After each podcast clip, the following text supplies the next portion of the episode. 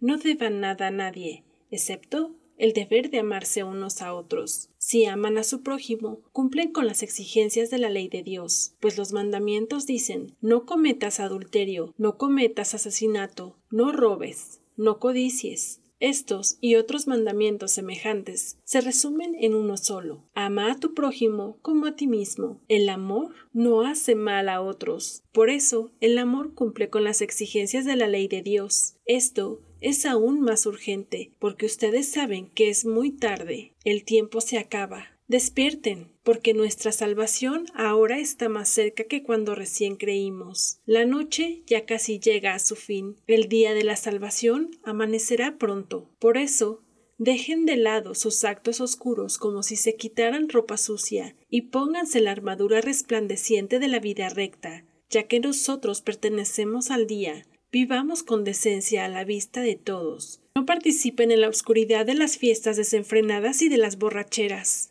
Ni vivan en promiscuidad sexual e inmoralidad. Ni se metan en peleas.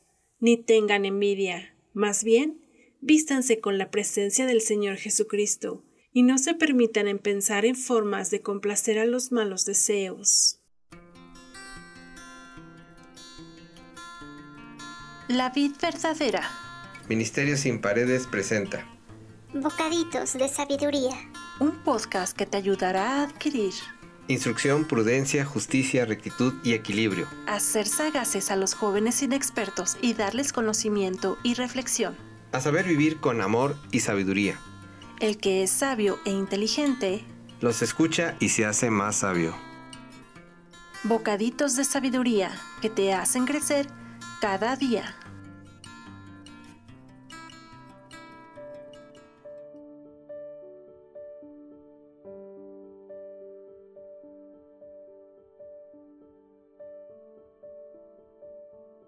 Qué gusto que nos acompañes en esta emisión número 14 de esta cuarta temporada. Yo soy Dulce Diana. ¿Listos y listas para una enseñanza más? Proverbios 24-26. El que da buenas respuestas es como si diera un beso en los labios. ¿Cómo pudieras describir un beso? Quizá me respondas que depende de las circunstancias. En este caso, una respuesta correcta, asertiva, sabia, prudente y sincera es como la sensación placentera de dar o recibir un tierno beso. Arregla tus negocios en la calle y realiza tus tareas en el campo, y luego podrás construir tu casa. Este es un consejo bueno y práctico, y quizá te parezca demasiado lógico. Primero, se tiene que trabajar para poder construir una casa, pero muchos pasan desapercibido la planeación. Una estrategia bien planeada nos puede evitar muchos dolores de cabeza. 28. No declares sin razón contra tu prójimo, ni hagas afirmaciones falsas. No pienses jamás en vengarte, haciéndole al otro lo mismo que él te hizo. Si hablas pruebas falsas contra tu prójimo, tus actitudes están equivocadas. Sabemos que no siempre podemos coincidir en la forma de vida o de pensamiento de otras personas, y en algunos casos extremos, tal vez tenemos que convivir con vecinos o personas muy molestas, donde la convivencia se ha vuelto muy hostil. Pero aún así debemos contenernos, porque Dios es el juez. Dice en su palabra, por lo tanto,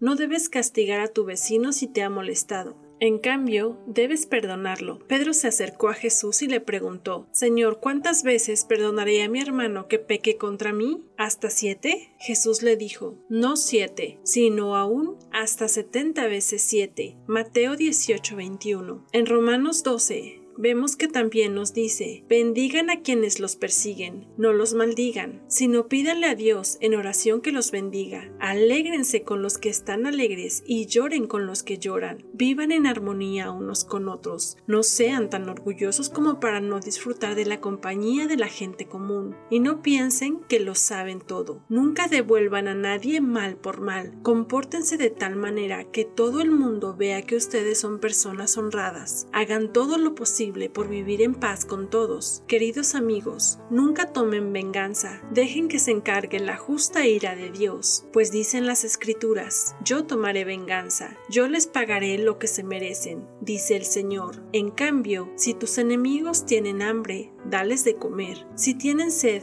dales de beber. Al hacer eso, amontonarás carbones encendidos de vergüenza sobre su cabeza. Finalmente, por hoy, leamos el versículo 30 al 34 de este capítulo 24 de Proverbios. Pasé por el campo del perezoso y por el viñedo del hombre falto de seso, y lo que vi fue un terreno lleno de espinos, con su cerca de piedras derrumbada. Al ver esto, lo grabé en mi mente y lo vi y aprendí esta lección. Mientras tú sueñas y cabeceas y te cruzas de brazos para dormir mejor, la pobreza vendrá y te atacará como un vagabundo armado. No sean nunca perezosos, más bien trabajen con esmero y sirvan al Señor con entusiasmo. Alégrense por la esperanza segura que tenemos. Tengan paciencia en las dificultades y sigan orando. Las personas trabajadoras y esforzadas tienen la recompensa de cosechar bien, aún en tiempos de austeridad. Pero como dice el refrán, la pereza es la madre de la pobreza. Oremos. Señor, danos la fuerza necesaria para no ceder a los deseos oscuros y destructivos de nuestro corazón. Enséñanos a amar como tú nos amas, a no tomar venganza, a ser sabios para tomar buenas decisiones en cada área de nuestra vida y quita la pereza y la pobreza de nuestras vidas, porque como dice tu palabra, todo lo podemos en Cristo que nos fortalece. Amén. Gracias por acompañarnos en una emisión más. Estamos muy entusiasmados de llegar hasta ti con estos consejos que nos hacen crecer y reflexionar cada día. Estamos cerca de la recta final de este estudio de proverbios. Sabemos que están siendo de mucha bendición en varios países. Les mandamos a todos muchas bendiciones y un fuerte abrazo. Y nos vemos en el próximo bocadito.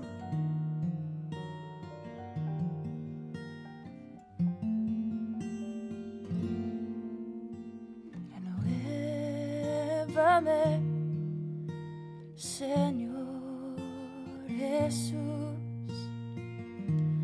Ya no quiero ser igual. Renuévame, Señor Jesús. Pon en mi corazón. Porque todo lo que hay dentro de mí necesita ser cambiado, Señor, porque todo lo